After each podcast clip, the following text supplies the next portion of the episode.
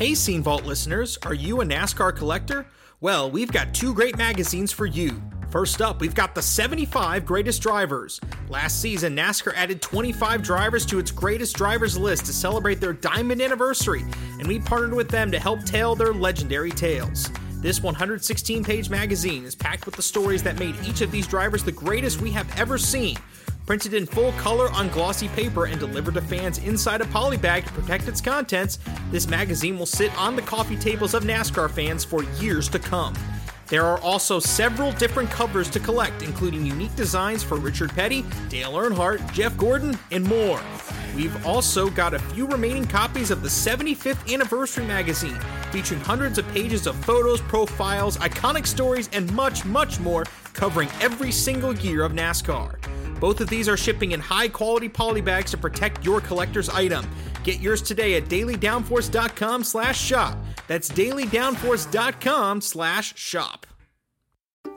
Hey y'all, Rick Houston here, and I want to tell you about my new show, the Moonshine and Motorsports Racing Podcast. I've partnered up with the state of North Carolina Department of Natural and Cultural Resources to help uncover the history behind moonshining mountain boys, professional wheelmen, and the backwoods and city lights of the Tar Heel State.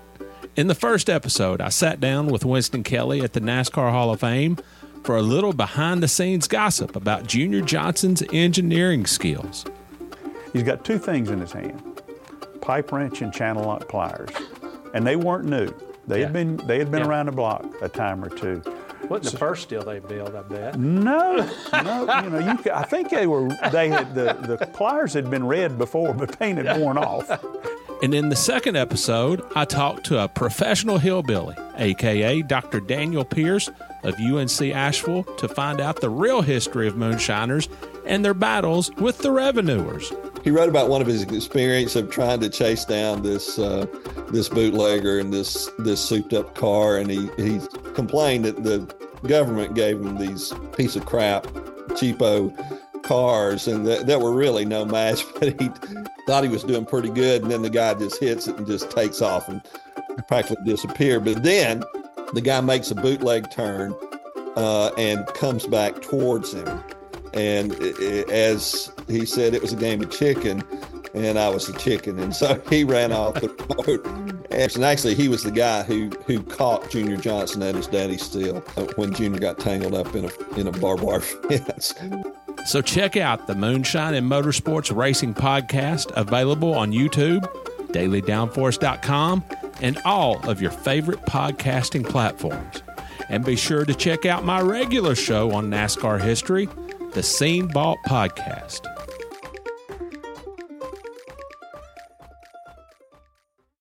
Hey there, NASCAR fans. Have you got your copy of the latest edition of NASCAR Pole Position Print Magazine? If not, there's no better time than now to subscribe at polepositionmag.com. NASCAR Pole Position is the only print magazine covering NASCAR.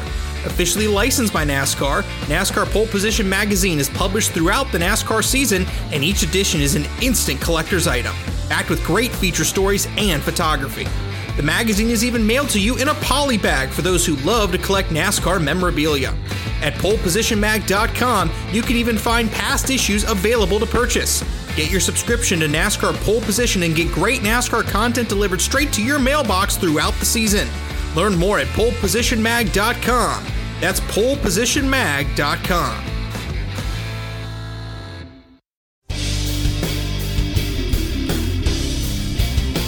Hello, this is Rick Houston, and welcome to the Scene Vault Podcast, your source for all things NASCAR history.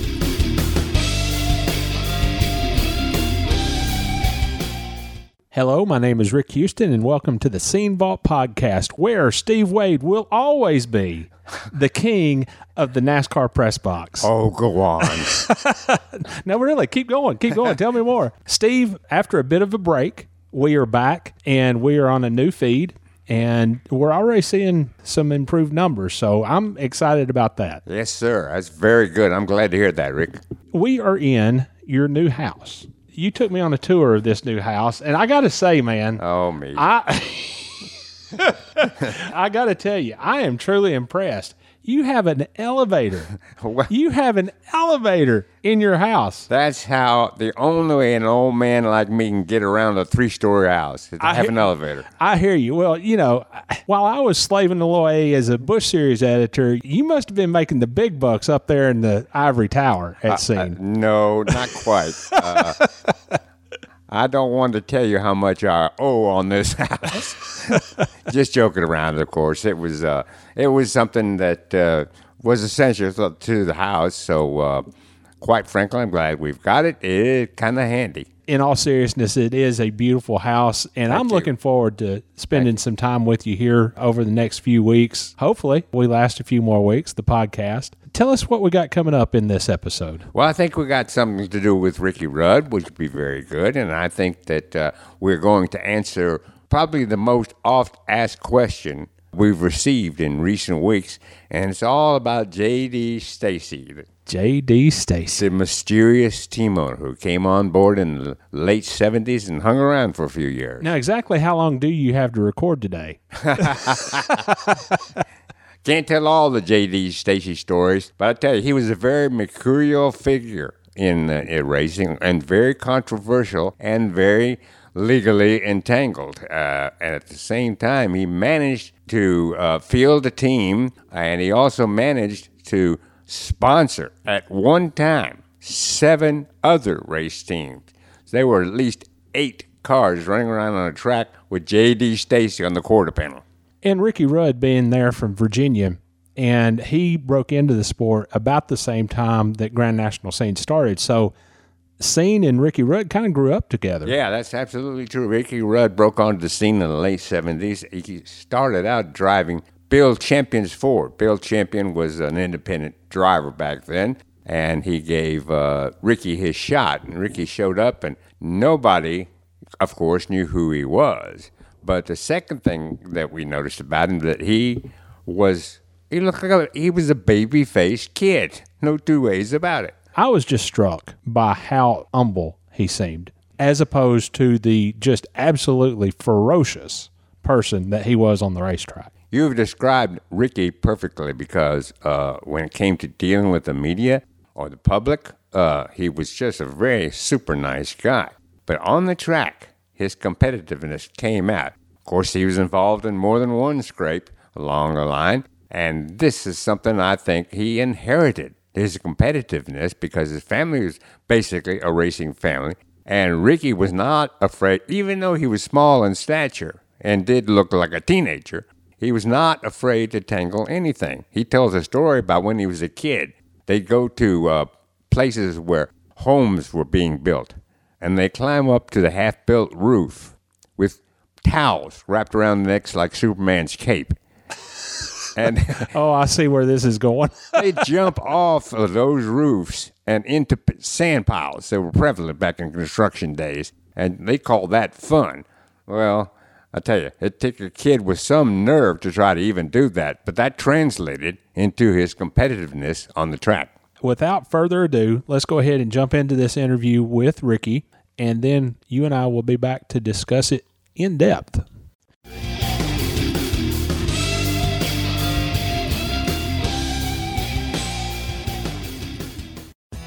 For children with chronic medical conditions, Victory Junction means friends, fun, freedom.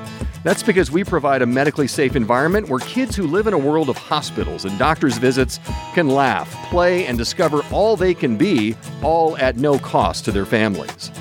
Victory Junction inspires confidence, builds self esteem, and changes the life of every camper who comes through our gates. Find out how you can change a child's life. Go to victoryjunction.org.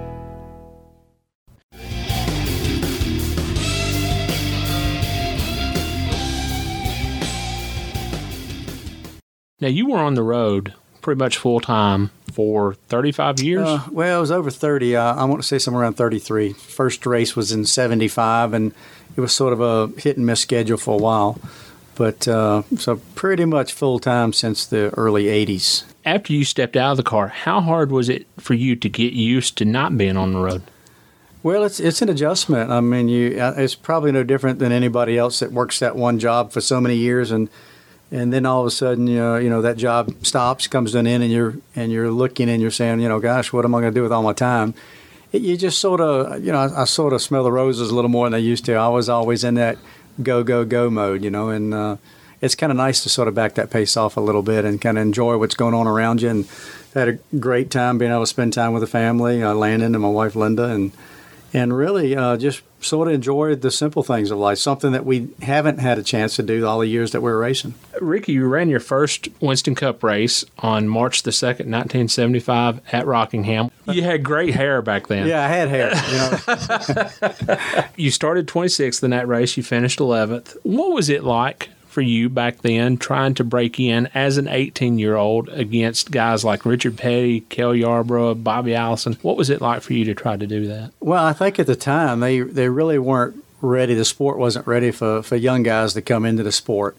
You know, much different than it is today. Back in during that time, no one really wanted to give you a chance in the race cars unless you were – in your mid 30s. Uh, yeah. Even in the 20s was considered too young, that you hadn't been seasoned enough. You haven't gotten much uh, enough experience yet. So the, the big thing was uh, is being too young for that day, 18, 19 years old, and um, had raw talent uh, like many of the guys do today. But the, the difference in now and then is that the kids that come along today, they already have a lot of car experience at 18 years old, where I was 18 years old, came from dirt bike motorcycles, motocross, uh, go karts um, was used to speed, but never had been in a race car period until that first race at Rockingham, North Carolina, was my first time in a race car, which would not be allowed today. Um, first of all, that was the first time you'd sat in a race car. That first time in a race car. Um, really? I, I, I, tell you, well, a little story before that. I actually went to Daytona to the Daytona 500 uh, the Busch Series. Uh, I'm not sure what it was called. Late, mo- late model. Yeah, late model. We Went there with a car. Then we didn't know how to work on them as a group. I didn't know how to drive them. Uh, my brother and his friends were working on it. Missed a race. So when I say it was first time in a race car, that was my first time yeah. in a race car. So about uh, less than two weeks later, I, then I was in a, a Cup car with no test time or anything. So sort of fed to the wolves, but you know, I wouldn't trade it now for anything, but it was a pretty steep learning curve. Now, you talk about racing against a who's who in NASCAR history. You were on the track with Richard Petty, Cale Yarborough, Bobby Allison, David Pearson. I mean, they were at the height of their abilities. How intimidating was it for you to be racing against them? Well, it, really not as much as you would think. And the reason for that, I was so busy from the time I was eight, nine years old racing competitive go karts all over the country, and then later on motocross, that I didn't really know much about the sport of stock car racing. I didn't know too much about it. I mean, I uh, wasn't that I thought thought that I was above it, but I was so caught up in my race and routines that I didn't really look around and, and look at the professional levels that were out there. I, I, knew that what I was doing at the time, karting and motorcycles, I worked very hard to try to be uh, good at that, and didn't really look down the road. And uh, the, the the dream that I had at being you know a kid at 12 years old was Formula One racing. It wasn't really stock car racing. Really. And they're just you know as I got older, there that was just an impossibility. And then the opportunity to drive a stock car, that just sort of popped up kind of real quick. It wasn't like it was a long term plan. You know, if it had been smart and tried to plan it, it probably would have never worked out. Yeah. So I didn't really have a long term plan. But as far as the, you know, all the greats of the sport you just mentioned, which were truly great, great drivers, I didn't really know the names in a sport. I knew Richard Petty's name. So when the first time I went to Rockingham, North Carolina, there wasn't a lot of intimidation from you know racing against the greats. It was more of an intimidation for me to try to learn how to to, to drive those very heavy cars that to me felt like you know trying to drive a tank with uh, you know ten thousand horsepower. They just had a lot of horsepower but didn't handle very good compared to what I'd been in.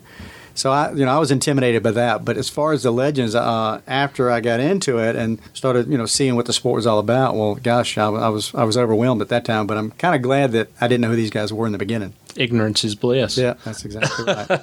you drove pretty much a full season for Junie Donlavey in 1979. Then in 1981, you ran every race for DiGard. In 1982, you moved over to Richard Childress's deal. At what point did you feel fairly comfortable with your position in the sport? Well, I, you know, when I was with Junie, we didn't uh, back in '79. Up until that time, when I came to with Junie, I'd only run about maybe three or four um, at that many short track races. Period. Not right. let alone Cup races, but short track races. Yeah. So Junie really was uh, very instrumental in and help him um, bring the best out of me on the short tracks, and that was one of my probably my strongest suits was short track racing. But when I came to Ju- uh, Junie, I had no experience virtually at all, and and he was Junie, besides being a coroner, was a very good uh, instructor. You got your first win in 1983 at Riverside while driving for Richard Childress. What did that mean to you personally? Well, at the time when I came to work for Richard, it was 1982, and at that time I'd driven for DiGard uh, the year before, and, and then I was let go to they could put Bobby Allison in the seat. And actually, they wanted to keep me in a, in a sort of a second team operation, and we worked hard on it. And uh, I, that wasn't the best interest for me at the time, so I was able to get a release. But that release didn't come till right before the Daytona 582. Uh, Richard Childress went down to Daytona testing uh, before the big event, but during the winter testing with Greg Sacks. And Greg took an end over end flip down there and put him in the hospital quite a while. And that's how it all came together. Richard called me because knowing that you know that's late in the game, everybody's got ride. So it, right. so it worked out good for me at the time. But uh, at, but at that time, Richard's operation, you know, wasn't by no means what it is today. It was Richard had enough money to run a few races, and if we went to the Daytona 500 and did okay, we could have enough money to run a few more races. Wow. So it wasn't signed here and we'll run a whole season.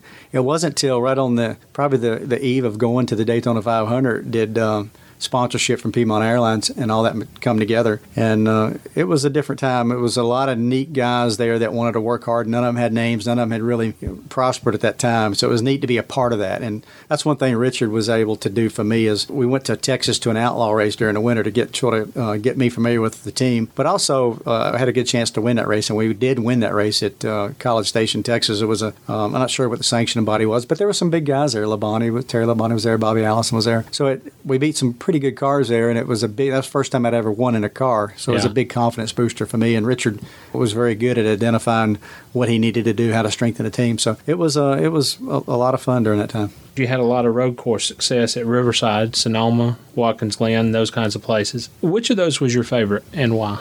You know, I just enjoyed all of them. I enjoyed the road courses. Um, I, I have to say I was kind of partial to Riverside, California, uh, just because it was. As uh, as a kid, uh, we never actually went to the West Coast to race, and that was the first time I was racing on the West Coast, and had a lot of people that I had known over the years from the go karting and stuff. So it was kind of wouldn't it wouldn't obviously wouldn't call it a hometown crowd, but uh, it was neat going out there first of all, and then and driving the cars, and we had some success there. The tracks that I think are the most challenging by far. Um, you know, Sonoma, uh, Sears Point uh, would be the would definitely be the, the most difficult track of all the road courses that we had run. Of course, I have to ask about the 1984 Busch Clash. And in that race, you had one of the most horrific looking accidents that has ever been in, in NASCAR. What do you remember about that wreck, Well, if anything? well, you should have seen it, that wreck from my side. It- really, it was. Uh, I don't remember a lot about it. It knocked me out. When I, I remember everything about it. I remember, you know, uh, getting tapped in the back bumper, skidding backwards, and getting ready to hit the inside wall. At that time, that wall wasn't designed correctly, and it was going to be a pretty major hit. It was. I would have been hitting it very similar to what Elliott Sadler hit up at Pocono. It'd be almost a head-on type blow backwards. Yeah. So the car took off, got airborne. That was back when before the roof flaps and uh, before the restrictor plates. So uh, it was a quite a. It was it was shaping up to be a big ride, and I went way up in the air. I remember that came down first time it hit it knocked it knocked me out. I don't remember the rest of it, uh, but it was I was sore there for a while, and it could have happened at a, a, the worst time. Really, I sort of felt like I'd worked my whole career up to that point, even going back to the to the go karting days to get to the chance to drive for Bud Moore. And here we are starting this season with Bud Moore in '84 and uh, it looks like I might have a wreck that could take me out of you know take me out of the driver's seat for quite a while while I was healing. And uh, that was the biggest fight was trying to overcome the pain and not not letting it get to me so I could start the season. Now, later on in your career, you started a streak of consecutive races. But that incident, the Busch Clash in 84, is really what sealed your reputation as kind of the Iron Man because you had the wreck in the Busch Clash, you raced the next week in the Daytona 500, finished seventh, and then you go on to Richmond. Uh, there are some amazing photos of you with your eyes taped open, bloodshot eyes. I mean, just beat to a pulp. I know that you raced with, with some kind of flak jacket or something taped up. Ricky, how were you able to do that? You know, I, I look at it now and I think back and say, gosh, you know, if I was looking from the outside, I'd say this guy's crazy. And uh, I think just determination, dedication. You know, so committed to wanting to to make it in that sport, and, and all my early years was more or less trying to you know trying to prove yourself to that you deserve a spot in the series. And so most of all the uh, early years were was just that working to gain credibility so I could stay in the sport for a long time.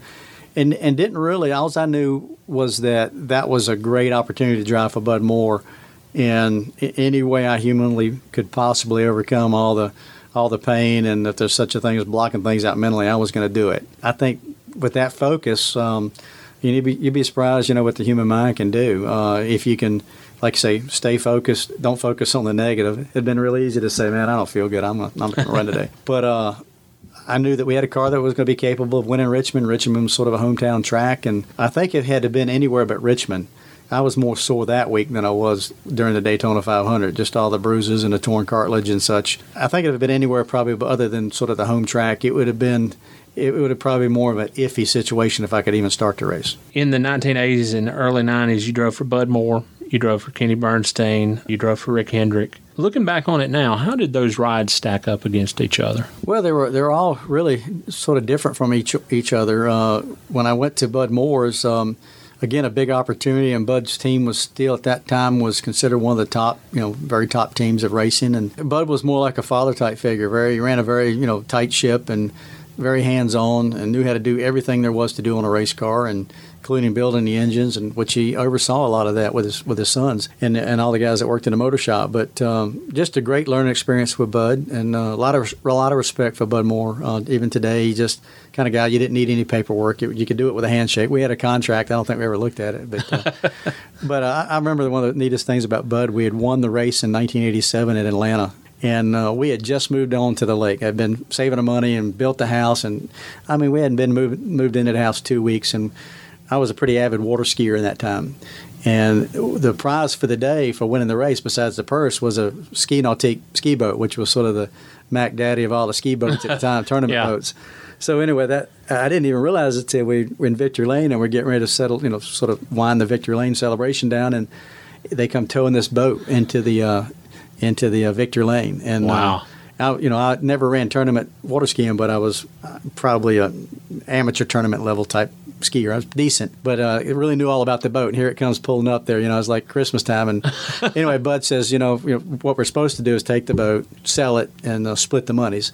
No, but no, no, but that's what we're supposed to do. But, but he, yeah. he, I didn't have to even ask. I mean, right then he said he knew I had that lake house. He says, uh, "Yeah, I hope you enjoy your new boat." You know, and but just that's just kind of how he was, him and his family. But uh, you know, a lot of great guys. Richard Childress. um, Kenny Bernstein was a very good innovator during his day, and he was he was the one that really, to me, probably more so than anywhere I'd been at that time, was so focused on advancing with engineering, and that, and was able to put together a good combination with Bob Riley, you know, a world famous engineer, with Larry McReynolds as crew chief. We had a lot of engine troubles those years, but very fast race car on the track, and uh, Kenny ran a very good organization, and Rick Hendricks, you know, what can you say? Uh, that that operation at the time was uh, continuing to build strength. It wasn't uh, at the level it is today, but they were getting there pretty quickly. In 1988 and 1989, you had a couple of pretty heated run ins with Dale Earnhardt, both of them at North Wilkesboro. The first one in 1988, you were running 1 2 when you went after each other with about 40 laps to go. And NASCAR wound up sending both of you to the back of the pack. What do you remember about that day? I remember we had some good battles at Wilkesboro, and uh, it's it's kind of hard for me to believe that as well as we had run there over the years, we we had some runs that weren't so good either, but we had two or three wins that to me would have. Uh, I'm not really sure how we ended up not winning, but usually yeah. had something to do with uh, bumping into Dale Earnhardt. Usually was what caused the lack of those wins. But but I, that particular day, I'm not really sure. It seemed like me the first one you mentioned is you know Dale bumped me, and I finally got a chance to repay the favor and turned him around, and then so they and they didn't park both of us, but they seemed like they made. I, I remember going to the back of the pack. I don't remember him going to the back of the pack, but maybe maybe that's the way the story was. Yeah. But, but I remember being at the back of the pack and uh, worked the whole race to get back to catch him. When I finally caught him, I, uh, I turned him and spun him, and uh, and that that cost me ten grand that day. I remember that.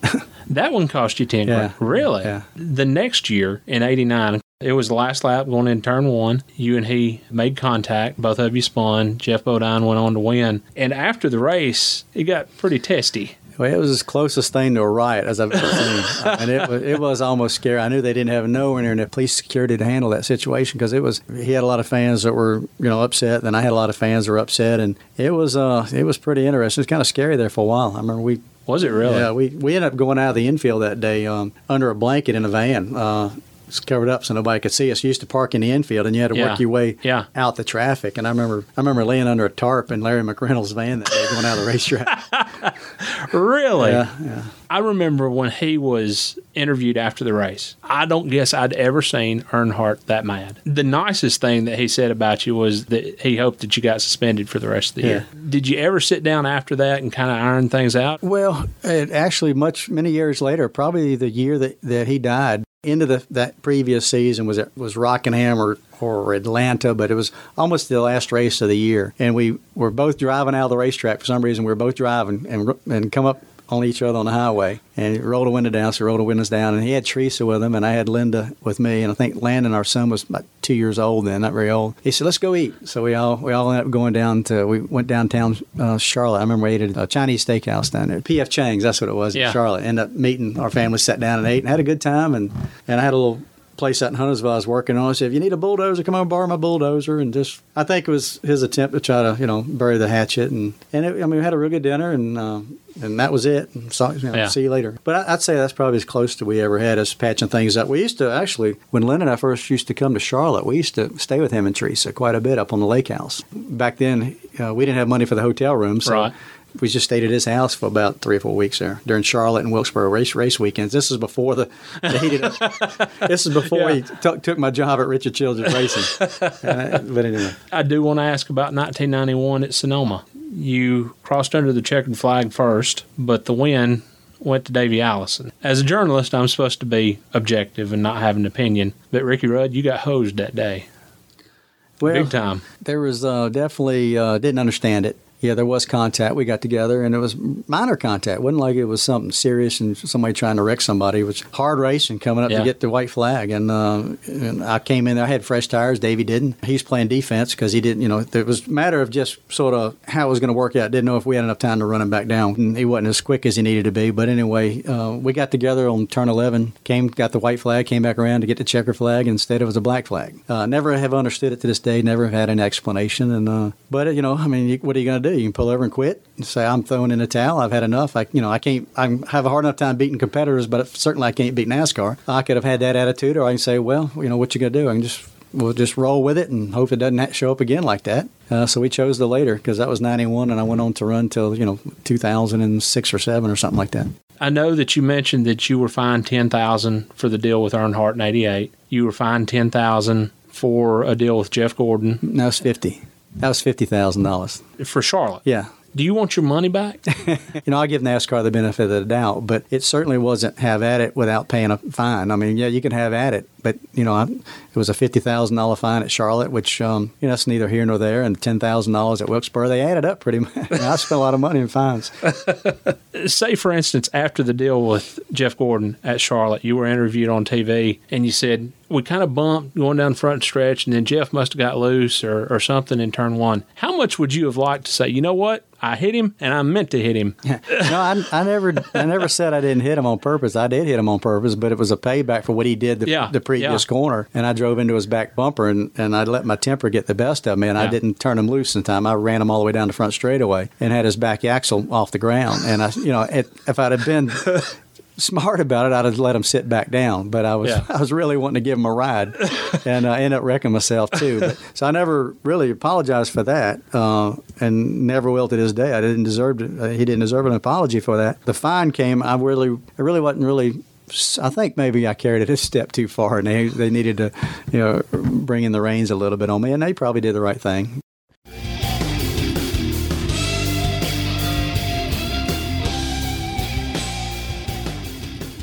Uh, Steve, the first thing that I wanted to talk about was that 1984 Busch Clash wreck that he had driving Bud Moore's car. Right. Were you in the press box? Did you see that happen, or were you out of the? No, I was Media in center the press that box for Wow. that particular event, and when we saw it happen, initially, we didn't think it was going to be too bad because we saw him sliding right to the pit road wall off of turn four. And uh, we thought, well, he's going to hit the wall and bounce back and hope it's not too hard of a hit.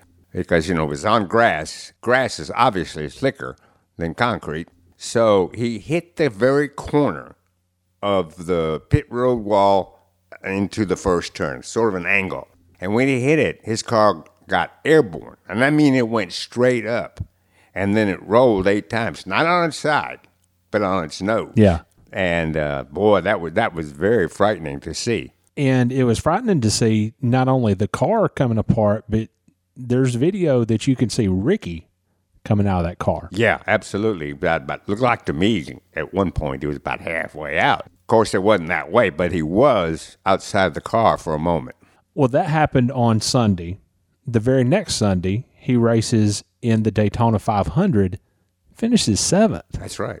Finishes seventh in the Daytona thought- 500. Nobody thought that he would be in that race. Uh, we didn't see much of him during that week, and rightly so. I, I had a feeling that he was trying to preserve his health as much as he could. I, he did a few mandatory things that he had to do, but uh, I don't remember anybody being able to talk with him uh, during that period of time. And so he got back into the car, the Daytona 500. I tell you personally, I was down on pit road during the pre-race ceremonies and stuff like that, and I only got a quick glimpse of him, and and he was gone again. And he looked like Rocky Balboa after.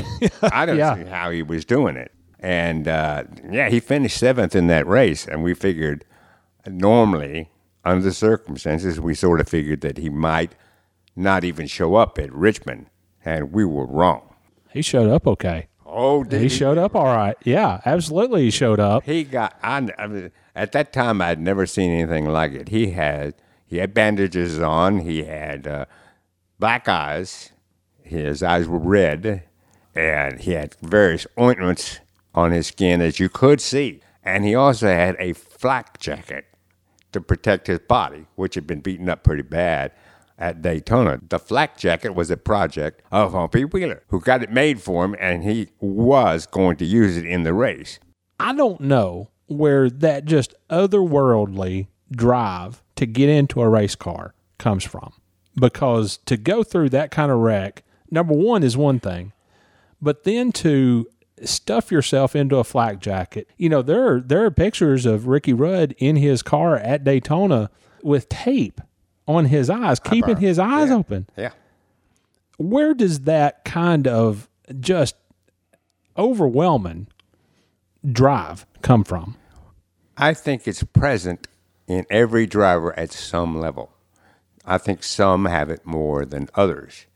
But if you are a competitor in any sport, and we've seen this in football, we've seen this in basketball, eh, hockey, any professional sport you want to mention, if you are a true competitor in those sports, you cannot stand to be out of action. You want to play hurt. How many times you heard that phrase? Play hurt. And they do. When, if at all possible, they play hurt. Well, that was just like Ricky Rudd was at Richmond. He wanted to play hurt. He wanted to get the job done. And did he ever?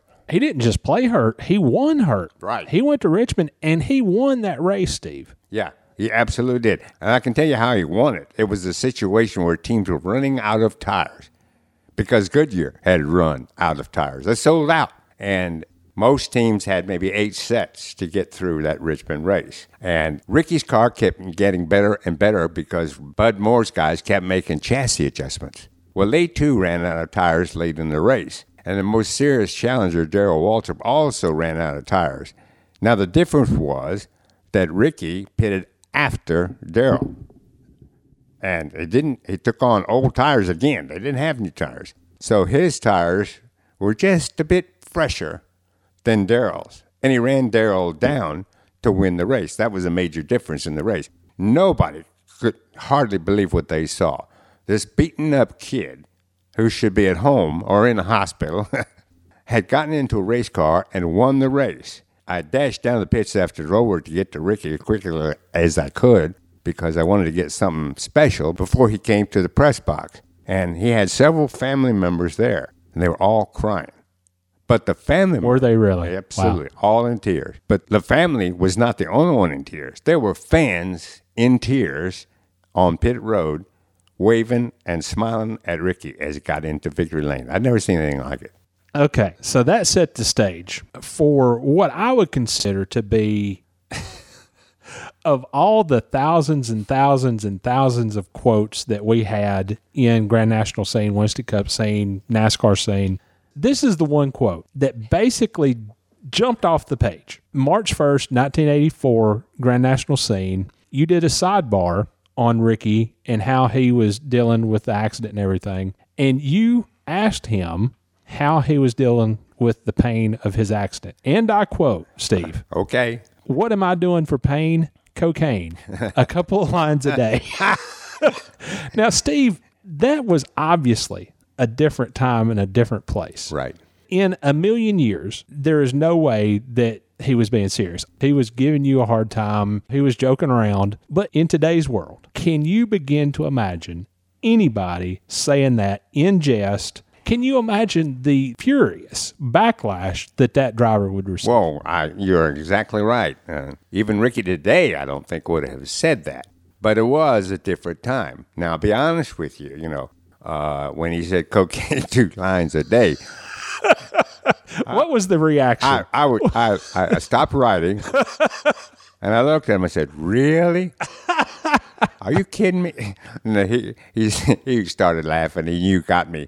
Uh, but it was it was a quote too good not to use. oh, yeah. You should have been shot if you didn't use that quote. But again, today, even if a driver did say that and somebody printed it, they better preface that quote with a few words that say in jest or, you know, and you did that in the story. Yeah. You absolutely said he wasn't serious. And no, I, but the, you would have to do that today if somebody said you because of, like you said, the, the reaction that driver would get. another thing that I think is important to note is the fact that he trusted you with that quote. If it had been somebody that he didn't know, he would have never said anything like You that. know- Even then, he wouldn't have said anything like Right. that. He trusted you Yeah. to not make a big deal out of it and to relate to the readers that he was just kidding. That's the benefit you got back then by getting to know these drivers. Absolutely. Beyond the fact that they just drove race cars, you got to know something about them. I just finished telling that story of Ricky playing Superman off house roofs and diving into the sand. You know, I would have never known that story if Ricky hadn't been the type of person to know and to trust who he was talking to. We were able to do that. A lot of us were able to do that in those days because I think of the circumstances were much different for the media then than they are now. Another incident that I really wanted to hone in on with you was the 1991 race at uh-huh. Sears Point. Ricky Rudd won that race. Yeah? No ifs, ands, or buts about it. He won the race. And Davey Allison, God rest his soul, he finished second. Let me tell you something. That was a unique event in more ways than one. Number one, Ricky made what everybody thought was a mistake as they came to the white flag with Davey as the leader. Ricky got into the back of Davey and absolutely turned him around off the track and went on to take the white flag. Now, when he comes back around, we're all expecting the checkered flag because how many times have we seen a bump and run? Now, admittedly, this is a harsh one, and Rudd did admit he did it. But this was a harsh one. But it still looked like the same routine we'd seen so many times in so many places. So when Ricky came around to take the checkered flag, it was the black flag. Nobody was more shocked than we were, or him. Yeah. So he got the black flag, and five seconds later, here comes Davey, and he gets the checkered flag. Now, what NASCAR had done effectively was to disqualify Ricky from the victory. How many times over the years? You can't count 'em. I know you can't, but you heard them. How many times over the years has NASCAR told us they didn't want to change the final outcome and disqualify a driver because they wanted the fans to leave the track knowing who won the race. This was not the case. And oh, was there a brouhaha afterwards. For two hours, Ricky's Hendrick team with Waddell Wilson, the crew chief, Ricky, Davey, Robert Yates, they just debated NASCAR and debated and argued about how that race should come out. And of course, Waddell Wilson was busy telling NASCAR, don't take the race away from us. But they did. Effectively, they did it by pushing back Ricky from the finish line to the five seconds to the place he was when he bumped Davey, effectively making him second place and taking the win away from him and giving it to Davey. Now you can just imagine the reaction from the Hendrick team, from Waddell, and from Ricky. Justified reaction. I think Yeah. so too. I mean, I, I don't condone. I don't really condone uh, no that kind of uh, of driving by Ricky, but by the same token, and let's be honest, Rick, isn't that what fans come to see? Yes, sir. All right, Absolutely. How many television commercials have you seen for a NASCAR race where there's a wreck involved in the commercial? How many? All of them. And so, therefore, this is the kind of thing that NASCAR fans expect. So, when it was over and the decision came out the way it did, Ricky was so infuriated, he thought about quitting. He said, I might just go on and do something else. He said, if you want pro wrestling, you got it here in NASCAR right now. And I think I'm going to have to think about what I'm going to do in the future. And of course, he didn't quit, of course, but he was that upset. I think it's one of those things that fans tend to bring up and media tend to bring up the whatabouts. If you penalize Ricky Rudd for 1991 Sears Point, why don't you penalize You could've done it Rusty Wallace? yeah. Why don't you penalize Rusty Wallace for the 1989 It the triggers Winston? the Yeah. debate. It triggers Yeah. the debate. And, uh, you know, yeah, NASCAR has disqualified drivers in the past. In fact, I think the first race at Charlotte Yes, sir. Yeah. was. Yeah, Glenn Dunaway yeah. got disqualified. But its main standing through the years has been not to do that. But it did it at Sears Point. And it makes you scratch your head because you try to find out which line of reasoning they are going to follow. For years they did this, now all of a sudden they do this. And you know something, I don't really know that they've done it since. Not in this fashion. Oh no! Oh, absolutely not! Because there's nobody been disqualified. Absolutely. And that's to what- be honest, when they should. That's right. Yeah. And that's what makes this particular race uh, uh, unique because NASCAR's ruling was something so far removed from what they'd ever done before or since. That was in 1991, and a couple of years before that, Ricky Rudd had gotten together with none other than Dale Earnhardt at North Wilkesboro in the fall of both 1988 and 1989. And Ricky said in the interview that after the race in 1989, he left the infield of that racetrack under a tarp in, I believe it was Larry McReynolds' car because, you know, fans were pretty close to rioting. Yeah, they were. They were, and and uh, because he got in, he got in a tangle with Dale, of course, and everybody naturally thought Ricky uh, was at fault. And there, the, when the race was over, the boos came cascading down on Ricky. Well, he made one mistake, in my opinion. At the time when he heard all those boos, he stood on pit road, faced the front grandstands, and, and took a bow. Did he really? Oh, yeah, he oh, my goodness. we didn't see him after that.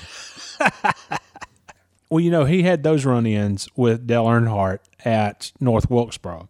But he was certainly no stranger to run ins with other drivers. He got together with Jeff Gordon at Charlotte. Jeff kind of slid up into him at Charlotte coming off turn four, I think with 10 laps or so to go. Ricky responded by jacking his wheels up off the pavement all the way down the front stretch. And then they both wrecked, I think, going into turn one. He got a big fine over that. And there are other instances that he was involved with. You know, we can remember Kevin Harvick at Richmond. Kevin Harvick didn't want none of Rooster. I can tell you that.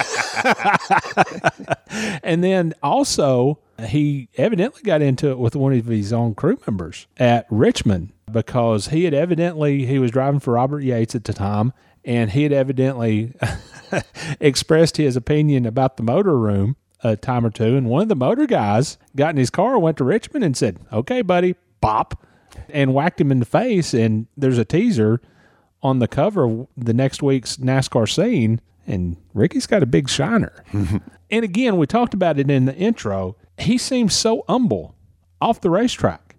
But you get him into that race car, and, and it's no holds barred, buddy. it was different. How would you describe his personality away from the racetrack? Very pleasant.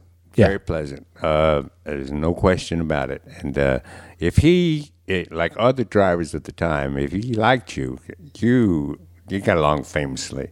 Uh, I never, I never even heard him sw- use a swear word, to be honest with you. And uh, but the boy, that was different when it was on the track.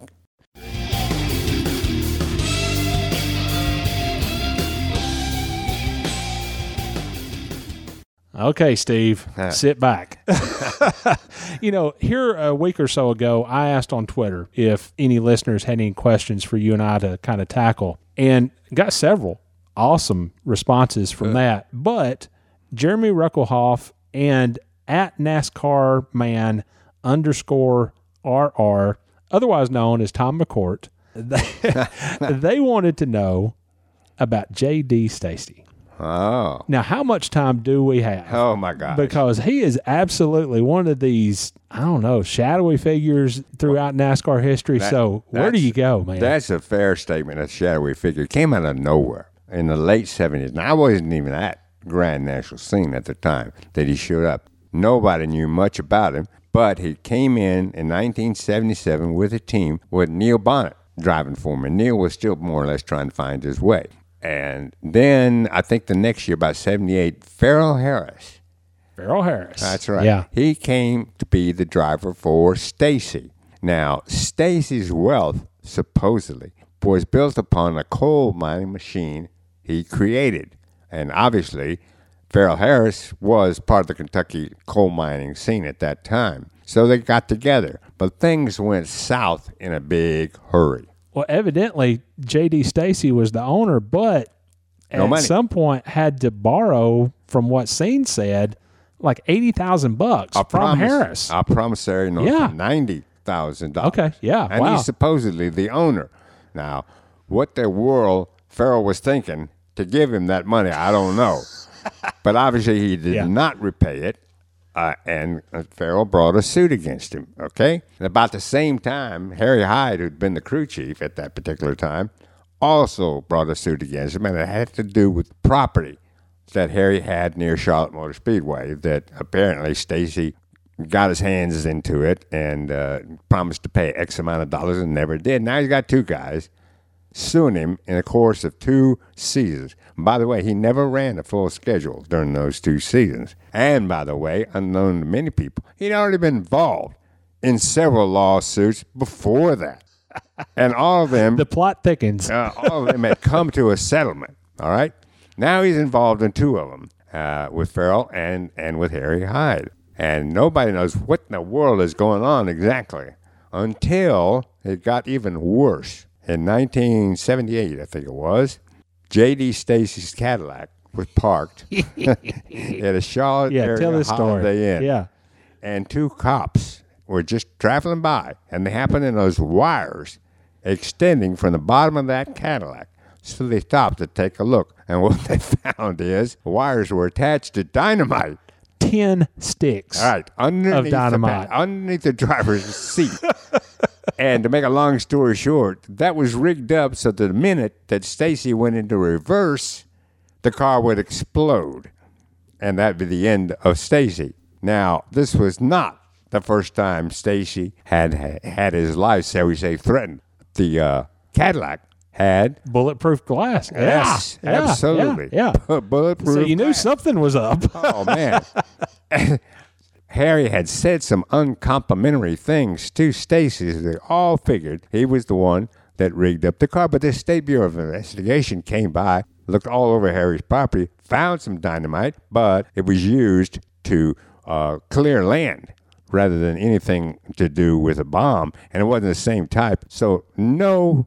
No charges or anything were ever brought against Harry, so he was pretty much out of the picture. But to this day, they can't point a finger at whoever did that. Well, as you can well imagine, Grand National scene and Gene Granger in particular was all over this story. The November 28th, 1978 issue of Grand National scene, the headline on the inside cover of that week's issue said, Is Jim Stacy's life in danger? Whoa! That happened on November the 8th at the Holiday Inn in Concord. There was the front page photo of Stacy and some of the detectives or whatever it was. But then inside there was a full two page spread. The centerfold laid out the details. There was three or four stories on that package. And you mentioned this. One of the stories, the headline read, "No link found between bomb and Harry Hyde." Right. In those days, it was uh, important for us to follow up stories, and a lot of times we did in the same issue because we were essentially at one time bi-weekly. Right. Yeah. And so when we wrapped up everything and put it into the paper, and uh, we're at the Granger, I wasn't there yet. So uh, Rob Griggs, the founder of, of Scene, instructed Granger to what keep on the story. And the final uh, analysis of it all was wrapped up in one issue where it told about the incident itself, about the uh, trouble Stacy's having with Hyde and Ferrel Harris, and then the fact that Hyde was cleared of any wrongdoing at this. And after that point, well, the situation really never raised its head again because, as far as I know, nobody's name as being involved with that was brought to public knowledge. Ooh, we could do some investigative reporting and put that story to bed. How about that? Yeah, once and for all. I'll tell you what, you do it. JD Stacy goes from that situation. Earlier in the year, the team with Harry Hyde and Neil Bonnett had broken up, and that was a big story for quite some time. At what point did he start sponsoring like basically every race car in that garage? Well, at one time, I was at scene when I saw this. Right, yeah. There were at least seven cars, Seven. seven, along with his own, carrying J.D. Stacy name on the quarter panel as the sponsor.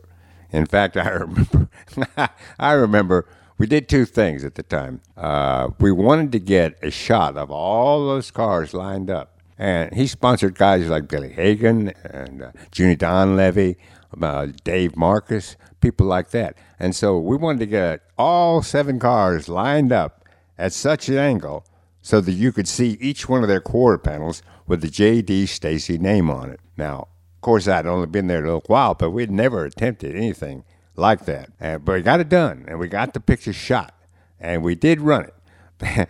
then, the next week, we uh, ran a separate picture of another car, and I forget who it was. It was a you know an independent backmarker guy, but we got that shot, and he had J.D. Stacy on his quarter panel as well. But you had to read the other fine print.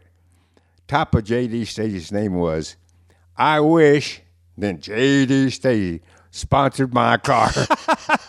that was great. If the check would clear. yeah. What was his deal? You know, obviously he had had some run-ins with other teams, other drivers, the Harry Hyde incident, the bomb incident. And the non payment on their sponsorship. Was he maybe calling too much attention to himself? What was going on there? Was he just an egomaniac That or is what I Yeah. always thought. yeah. That is what I always thought because I could not see any rhyme or reason to what he was doing, especially when he was continually running into financial problems. Now, how he managed to buy out Rod Osterlund Well, that's a whole different kettle of fish. exactly Yeah. at the 1981 season was going on, uh, what he did was buy up Dale Earnhardt's team. Dale Earnhardt wanted no part of J.D. Stacy. Yeah. It was the late July race of 81 in Talladega where Earnhardt decided he had had enough. Yeah. Now, he Yeah. left the race early, and I was standing there in the garage area watching him closely. And watching this happen, Exactly. yeah, I that got- must have been amazing. I had gotten a tip that it was going to happen today. So I watched him get out of the car. He stood up, took a towel to his face. He was sweaty and hot, and Stacy was standing there. And Earnhardt turned toward him and said some words that I could not hear. Come to find out later, he's basically telling Stacy he was going to quit. And uh, Stacy, I remember, thought about it for a minute and said, I think you're making a big mistake, but that's what you want to do. Go right ahead. That whole conversation took about three minutes, and Earnhardt walked away. And that was that. that was that, and the rest is history, baby. That's right, Yeah. because Earnhardt knew that it was safe to leave because behind the scenes, a deal was being cooked up between Wrangler, his sponsor, and independent driver Richard Childress. who? Yeah, him. Yeah, okay, Richard yeah. Childress. I think I've heard that name somewhere before. Right. And Richard was a, a better independent driver, was reasonably successful. he was, he was in the end given uh, an adequate sponsorship by Wrangler to get out of his car and put Earnhardt into it, which he agreed to do for the last, I think it was 11 races of the season. And then they'd go their separate ways. Uh, and that is exactly what happened. Now, Earnhardt didn't exactly burn up the track in those final 11 races with Childress, but he wasn't bad either. And that led to a decision that Childress had to make at the end of the year. Do I go back to driving or do I concentrate on being a team owner and have someone drive for me?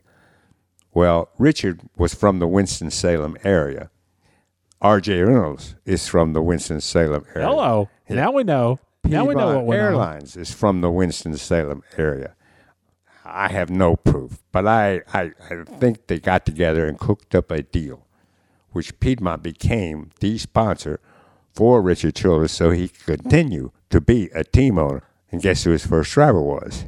Ricky Rudd. You got it. and from that point on, history was made.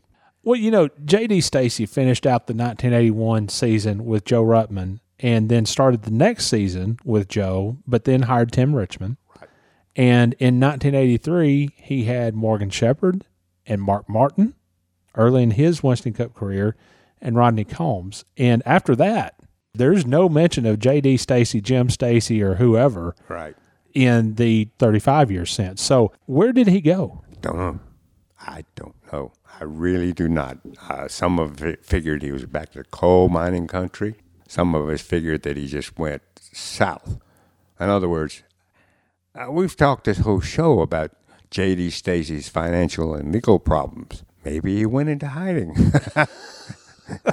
but he was never heard from again. Never. And this was at the same time all this with J.D. Stacy was going on. Another guy was throwing money around. like- Warner Hodgson. Exactly. Yeah, The yeah. same pattern. Only Warner didn't deal with sponsoring cars. He became a part owner in Junior Johnson's team, and I know he had to lay out some money to do that because I know Junior Johnson. And he also sponsored races and he bought into racetracks.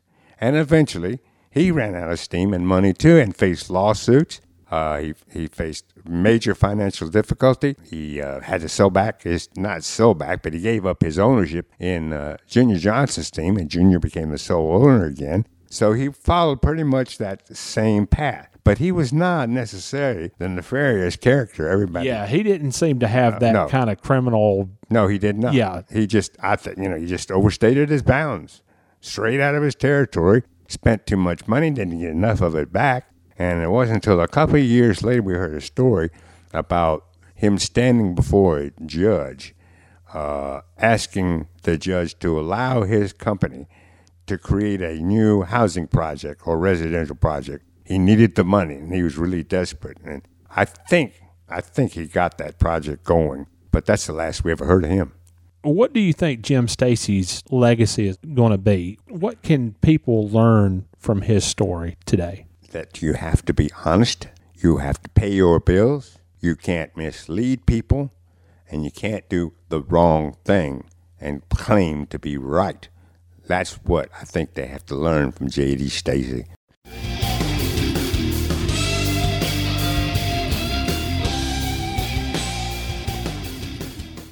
Well, Rick, it's about time to end this week's show, but I got to tell you something. I heard your podcast with Dennis Punch. Oh no! Yeah, yeah. and Oh, I know where this is going. He told the story about you catching that foul ball at Dodger Stadium. Now, That was the gospel truth. oh, I yeah, caught it. But here's Yeah. something that's even better.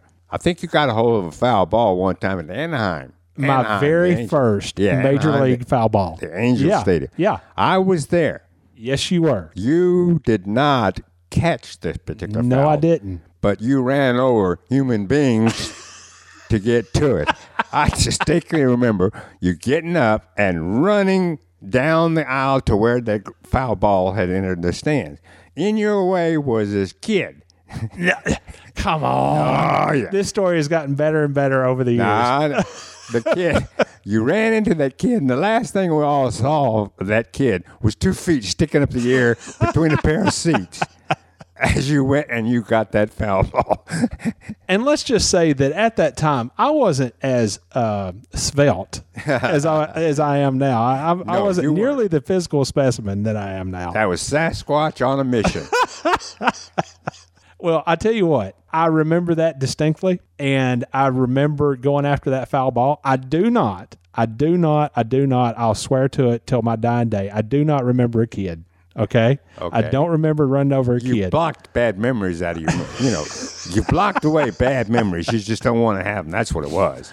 Well, I do remember the ball actually wound up a row up from where I was. So I actually not only had to sprint after this ball, I had to jump over the rows. Yeah, and at a particular time, that was the most exercise you've done in a year.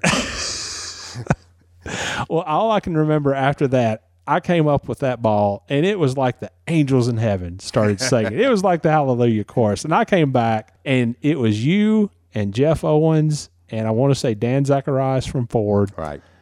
and you guys were laughing your butts off. I mean, I hey, and to be honest with you, I did not care. I had a major league foul ball. Yeah, you were acting like it too. I never saw anybody so happy, but that's where you were. hey, Christmas is coming up, and that will be always be my favorite Christmas story, even though it wasn't Christmas. So.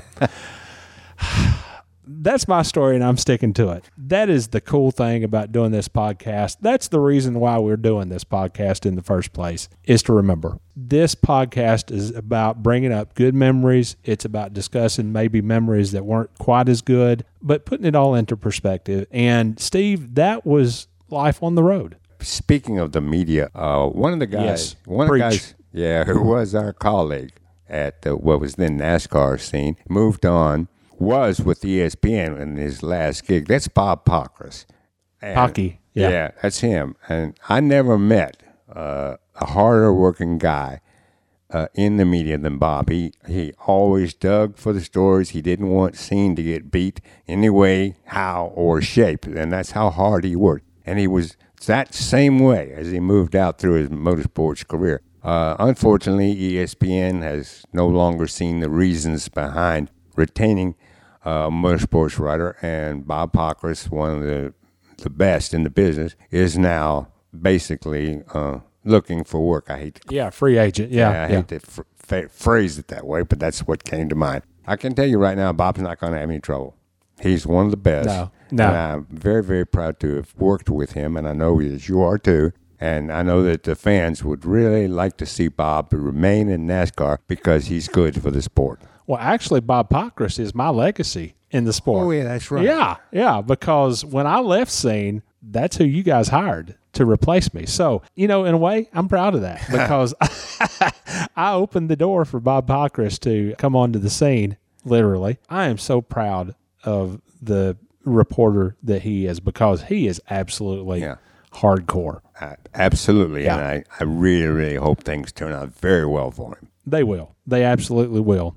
With that said, Steve, patreon.com slash the Scene Vault Podcast, paypal.me slash the Scene Vault Podcast, iTunes, leave us a review. Steve, it's good to see you back, man. Man, it's been a pleasure. Thank you very much, Rick.